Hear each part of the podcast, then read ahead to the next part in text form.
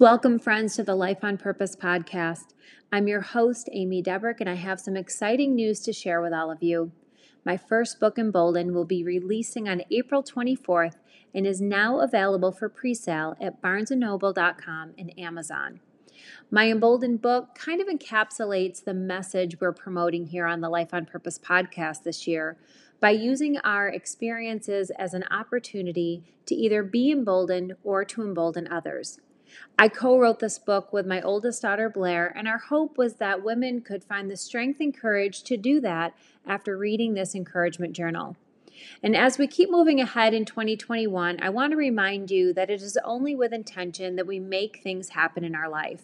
And with that, I'm happy to keep sharing incredible women with you and what they are doing to embolden their lives and those around them. As always, I hope you find these conversations inspiring and encouraging to know that no matter what your age or circumstance, you have the power and choice to make a difference and to be emboldened. To learn more about how to get a copy of Embolden, just visit my website at amydebrick.com and get all the latest news and information there. I hope you enjoy these stories and I look forward to talking to you soon. Well, this morning on the Life on Purpose podcast, I have the privilege of speaking with Christi Straub. I'm saying that I'm hesitating on that because we just discussed it and I'm afraid that I'm going to screw it up, even though, you know, when you re- rehearse something in your head. So hopefully that came out the way I wanted it to. But um, welcome, Christi. I'm so thrilled to have you on this morning. Thank you so much, Amy. And it was really good. It's really, it's like a practice word.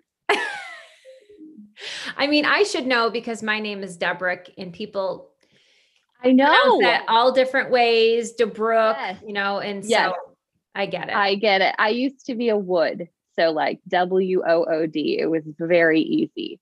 and then I married a Straub. Yeah. And most people say Straub, but it is either way. I know who you're talking to. It's me. It's fine.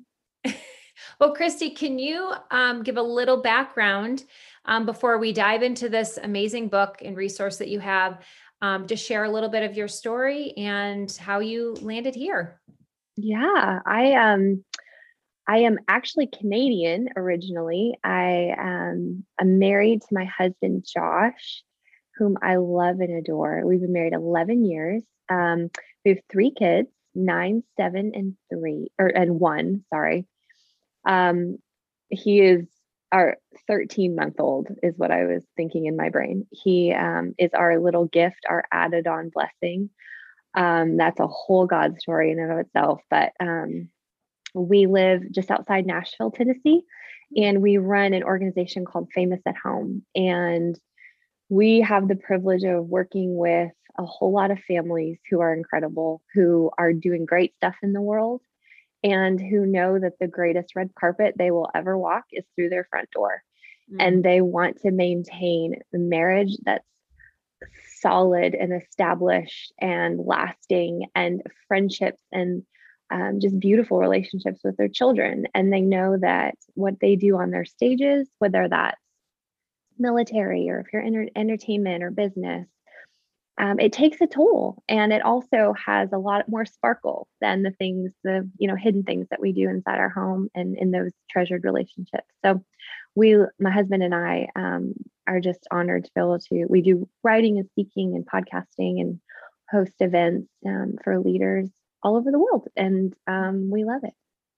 I love that title of famous at home yeah. You don't think about it, that. You know, you don't you when you think of fame, unless you are a famous person, I guess, or or somebody yeah. who would be labeled as a famous person, you don't really think about how that can look in your own home. And so I love that you're not only starting there, but you're you're already um speaking that that space for what it is and and how you yeah. want to create it. I think that that's great. I love it.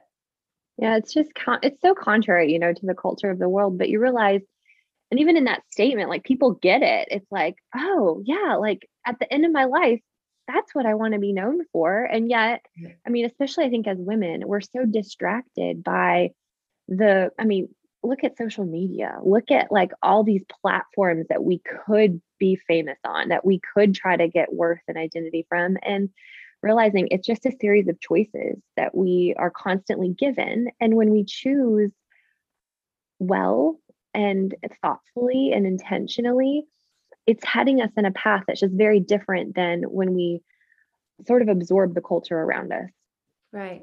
It's funny that you said that because today in one of my posts, I talk about because I have a speaker that's um, I'm airing her episode tomorrow, and mm. she talked about abundance and what that looks like. Mm. And um, it, you know, it's it's such a it's such a packed word, isn't it? Of mm-hmm. just mm-hmm. what that looks like for everybody, but really until you kind of simplify it down, it doesn't have to be some big elaborate whatever. It's almost kind of like what you're speaking to. It, it's in those simple moments of of living well or yeah. loving well um, in your day to day life or interactions with people. So yeah. um, I think that that's great, and I love that, and I love, and I cannot wait to dive into this book. And I I told Christi this before we even started recording that I needed this book. This she wrote this book for me um, 45 years ago before she was even born. It exactly this before I was born. It's fine. I was just a little late to the party. Yeah, she was just late to the party, but um, this book, I really just I I can't tell you how much um, I appreciate it.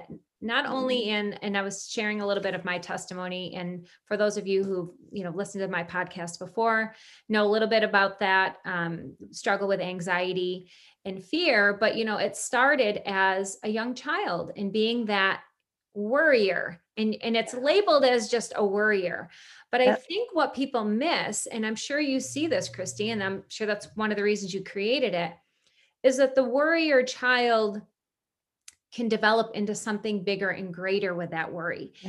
Um, especially if you have something significant um, tragic or whatever that unfolds that you're not mm-hmm. expecting. And that was the case for me. And that led to those years of um, what started as worry or simple worry was severe anxiety. And so i think that this book is just incredible because um, it's funny in the stuff that i've shared i've actually had people reach out to me and say do you have anything for my kids wow and you know it's wow. and it's sometimes hard to Good. break your situation down so right. many years later as an adult um, to really be relatable for a child. And so that's why I love this. And her book is mm-hmm. What Do I Do with Worry? And it couldn't be any more um, simplistic in the name as far as like what it's about but that's what we need you know this is the yeah. audience is we don't need something overly complicated we need them to really get to the basics so i would love you to talk a little bit what led you personally to write this with your husband and yeah. um, and how that went absolutely yeah we so we're counselors by trade and education and so our background is seeing things through the eyes of what what emotion what um, i mean in our relationships our deepest relationships. And when we look at families today and we see what they're struggling with and there's a gamut of things obviously but what is coming to the forefront and what we're seeing in epidemic numbers is worry.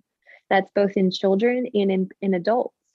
And so we had written a previous book called What Am I Feeling? And that is sort of like the umbrella book, which kind of covers all the feelings, which just, um, I think it's really helpful and that it helps give language, especially to us parents, on how to talk to our kids about feelings. Mm-hmm. Because so often we were trained and raised in, and a lot of us were raised in homes where maybe emotion wasn't allowed or certain emotions weren't allowed. They were either dismissed, they could be punished um, because it's seen as weakness or it's seen as defiance or rebellion in some way. When really it's just a run of the mill emotion that we all feel. And worry is one of those ones that is starting to really run rampant in a, in a generation. And it doesn't have to because, like you said, it's just real simple tools that we wrote into in kid language but that as adults we need to it's not overly complicated it's difficult it is because it's so and, and you think about feelings for kids you know when we teach kids about colors you know the color red is something they can see it's it's a tangible construct that they'll learn but a feeling is something that's far more abstract because they actually feel it in their body and until they start to give language around that, and that's why even in this book, what we talk about is is literally naming the worry. And so we I was sitting one morning um, at my my little desk in the back of the house that faces our little bird feeders. And i've become the like lady that loves to watch birds and i'm totally cool with it. Like i just said to my family if i buy like the bird watching hat you know like then you can stage an intervention but leave me with my birds. They're so precious. Anyway and i was sitting there and i'm watching these little birds come and i and i realized worry is somewhat like a bird. It flits to and fro it comes there's no predictability you don't know when it's going to come when it's going to go but we also but we try to co- control it we try to hold on to it and actually the tighter we hold on to it the more out of control we feel because it's like what worry actually feels like in your body where I remember our son um, when he was little. Um, he was attending a school and he he put words to it. He said, "Mommy, I feel flippy in my tummy," mm. Mm. and that was what worry felt like. That's what fear essentially felt like to him. And so to give kids a language and also a visual of what they can do with worry. And one of that really simply is literally to just name it. And it usually starts with what if.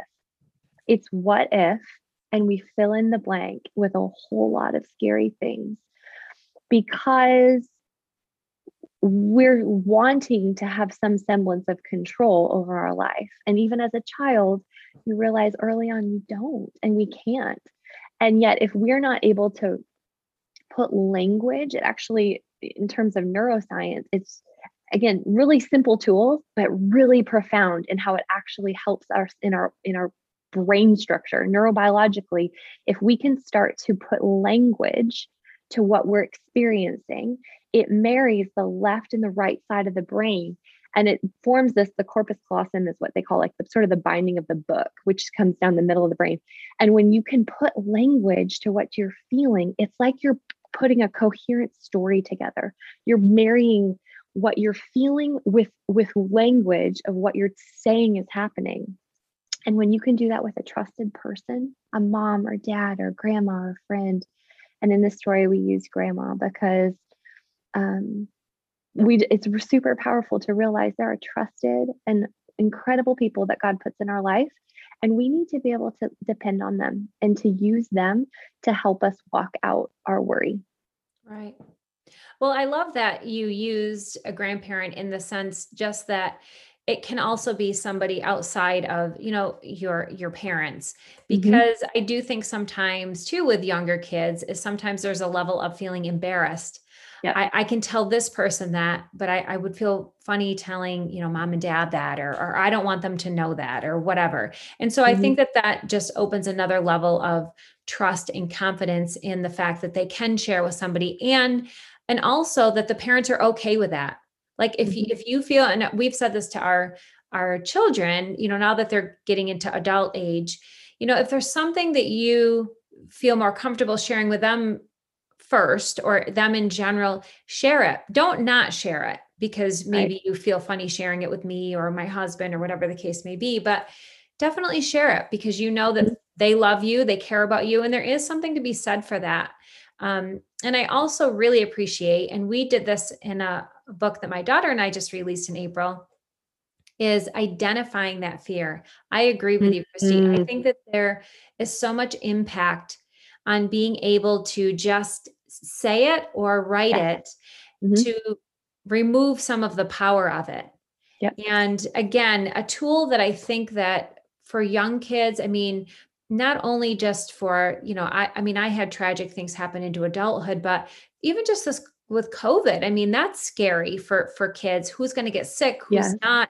Somebody that I know is it going to be my mom or my grandmother or grandfather? And so there's, and I agree with you. There's there's so many components of that. I feel like even more so when we when I was younger. Yeah. That I think it's a nice way to be able to have a discussion, but let them name it and and yes. let them get that out up and out and I do think there's something freeing about that. It, it it's not going to necessarily immediately change it, but it does make it powerless when you can when you can get it out there. Right. And I think too what it's doing is it's telling the parent and so typically just like anything it's filtered down, you know, the generational lines. So if you have a child who's struggling with anxiety, it is more likely so that you have yourself either currently or in the past struggled with anxiety because of that, often as parents, we are so triggered by those feelings. So that feeling of fear or worry, when we see it in our kids, we are so afraid mm. of what I mean, if it's been depression, it's when you see sadness in your child. It's and it's fear that's triggered because we know what that road can look like. Right. But the tr- the difficulty is is we're putting that fear lens then on our child. And when they could just be feeling just just like anyone, right? Like if we look at emotional health, what true emotional health is, it's just being able to feel the whole range of emotion and to come in and out of those emotions. So that and that's the typically labeled negative emotions all the way to the you know the ones that we love, the happiness and joy, right? But the fear and sadness, the anger, things that we just we don't really like to feel ourselves and we certainly feel uncomfortable when other people feel it near us. Right. Um as parents, we kind of shut down often in those moments. We either, you know, like I mentioned earlier, we can punish it away, like where we discipline it, where and and sometimes 100% is it disobedience? Yes. But I one one example in in our home was my daughter who was um came home. We were at a birthday party, came home, and I I mean she was off. And by off I mean like beginning to become defiant. Like it appeared defiance it, to my husband and I that we were like, what is wrong with this kid? Like, not actually typical for her. We have right. other really strong willed kids in this house, but she's not that one. And so we thought, like, I mean, we've got it. what, what influence was at that party? Like, we've got to discipline this. But at bedtime, I mean, she was not responding to discipline. She was it was very interesting, like odd. It was odd mm-hmm. and out of character. So at bedtime, which I think is the most precious time of the day, sitting in her bedroom, which is where a child is most vulnerable and open. And I know we love rushing bedtime because we're so done at the end of the day. But if we can pause for a few minutes, the gold you can mine out of that time is powerful, especially for a child who worries. And so I got her to open up, and we talked about in our What Am I Feeling book, we have a feelings chart, which is just a chart with all the faces um, of the most basic feelings.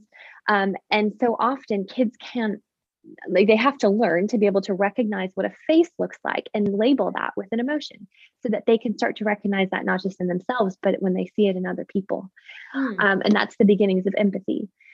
And so we were we went over the feelings chart and i was like honey what is going on? Like what is what is happening? I said can you point to the, what you're feeling right now? And she went to anger first. And i said what's behind that? Because anger is usually secondary emotion and she pointed and it was sadness and then embarrassment. Mm. and she started to cry. And then the story started to spill out of how two of the girls at the party had gone into a bedroom and slammed the door on her and told her that she was not allowed to come in and play with them. And what we were observing as defiance was nothing other than rejection.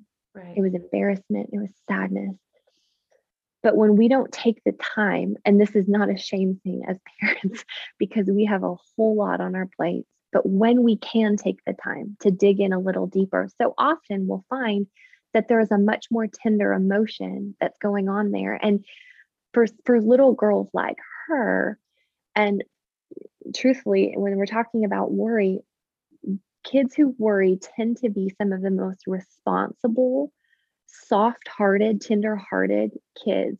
And the reason they worry is because they're so aware of what's going on around them and they care so deeply. And so these are the world changers. These are the kids who truly are um, passionate. They are um, sensitive, yes, but not in a bad way, in right. a gifting type of way. And so the more we can just give them tools and as parents take the pressure off of ourselves our job is not to fix it. Our job is not to take the worry away.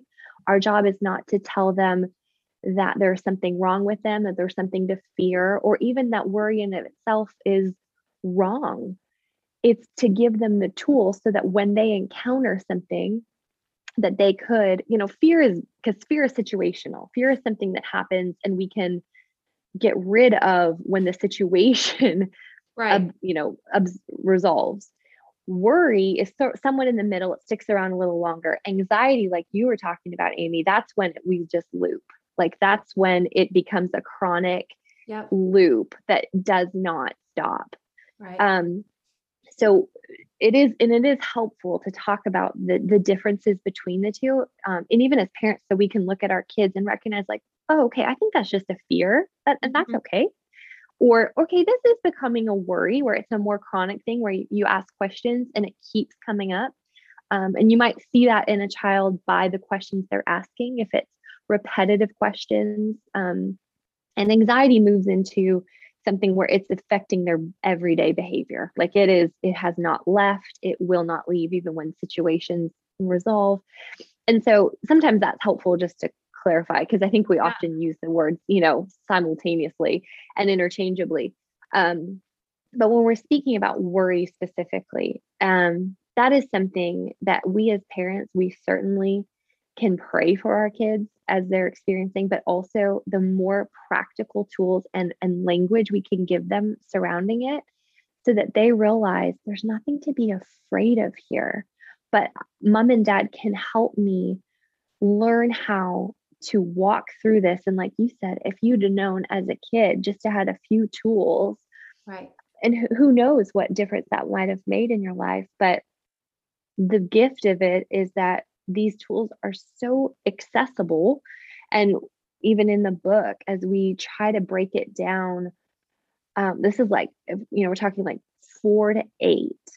If we can talk to them in that range, um, we can get ahead of this in a lot of ways so, so that they feel equipped walking into school they feel equipped going into you know beginning these new friendships on their own um, that they've got what it takes Yeah. Well, there's so many things I can unpack in what you had just said, starting with um, those discussions um, at Mm. night or whenever they happen. I and I agree with you. If you have the moment and listen, with four kids, you know, with three kids, I mean, bedtime, you wanna you want to wrap it up, but oh it's like toss them in bless you see you in the morning i know we and now we homeschool so like i'm literally with them all day so it's like we're good we've said a lot Yeah. of words today we're good Mhm. but I do but I do think that there is something to be said for that. And and and at the very least, I guess it's more me being intentional and like you said, kind of paying attention like with your daughter. That particular day was out of character for her. Mhm. Something was off. So maybe it's not going to be every night we're going to be on our A game with, you know, how we approach bedtime or those quiet times, but paying attention to when those conversations need to be had you know i Yep. love that and i think too with um with kids being able to just um, address their fear and not be because i know what you were saying in regards to it's funny that you worded it this way with with with parents sometimes too because for me for example you know having somebody or being somebody who had severe anxiety i don't so much anymore but when i would when i see those moments in my kids i Mhm. panic Yes. i i Yeah. panic and um i'm better now and i think part of that's age part of that's my own health um as far as my growth with anxiety and surrendering and all of that but initially you panic because you don't want to see that Yeah. repeated you don't want to see Yeah. them having to deal with that pain that struggle and so there there are a couple of approaches it's either a hands off or it's a very abrupt and i've done both Mhm. where you're you're almost cutting it off because you don't want you almost don't Yeah. want them to acknowledge it Yeah. because you you're afraid it's going to run away which but i love that you kind of acknowledge and recognize that it doesn't have to. You can still have the discussions that they need to have. And Yeah. if anything it's going to do the opposite. If you're if you can nip it early on and and call those things out and and write them down or speak them you don't have to you don't have to worry. You you can you know we're kind of then taking theirs on but really we could kind of just nip it. And you know it's interesting because obviously this this is a kid book but if in the same token the steps and i love this poster adorable to hang in every kid's bedroom yeah Um, yeah the steps are so basic but could Mhm. be relevant till you're however many That's years it. old you know what i mean you can translate this into we overcomplicate things but the the basis of worry. And I also appreciated that you saying, I do think that we should also um, have conversations and and talk about definitions of worry and anxiety because there is a, a, a vast difference yeah. and and it's just one thing really kind of spiraling out of control but they're not necessarily equal and they don't have to ever be equal but yeah. you know the this chart you know you're starting with naming your worry which we all mm-hmm. should be doing i mean even me as an adult like one of the things one of the coping mechanisms that i um, after surrendering and just um, kind of adapting and, and, adopting new good practices was putting a, a, notepad and pen at my bedside because bedtime always it seems when yes. your mind runs rampant everything is still but your mind kind of ramps up and jotting something down. So it's like you're kind of saying that in every level. Talk to someone and getting it out, basically. Mm-hmm. You know, thanking God for caring enough to hold my worries. That's another big missing piece, I think, is we take God out of the equation, out of these yeah. really important and um, major things in our life, like worry. And yeah. I think the more we put him back in and realize all that he is possible, um, that he does and um, what he can handle, which is beyond our capabilities, I think that yeah. also creates another level of peace and ease for our kids to know that, okay, well, if God can do all of this, I mean, I yeah. can't do that, but he can, then I feel comfortable handing these over to him and having him yeah. help me with these worries. And so I just think you've done a beautiful job with the with the book mm. and how you lay everything out. And I, I really appreciate it. And I know like at least three or four moms um, that are younger than me. Most of them are my age. That's why I'm saying three or four. That, would, that really will um, appreciate it amongst, I'm sure, a million more. So um, I want to thank you so much for for being on and, and sharing this. And I also want to ask you how people can connect with you. I know you guys do a lot of stuff globally and you know all around the country and whatever, but is there a way where people can um, have direct access or contact with you or anything you guys have coming up? Absolutely. Yeah, we can go to famousathome.com is our website. It has pretty much everything on there, or you can find us on Instagram. I'm just Christi Straub um, on Instagram, or you can find us famous at home on Instagram. Okay. Well, thank you so much, Christi. It was such a You're great so conversation, one that I feel like um, every family needs to have. So I appreciate you being on. Love it. Thank you so much, Amy. Well, that's it for us today. If you want some additional encouragement and resources, please go to my website at amydebrick.com. I look forward to having you meet me back here next week so we can move ahead with your next steps feeling more confident and hopeful. In the meantime, don't forget to live your life on purpose. Have a wonderful weekend and God bless.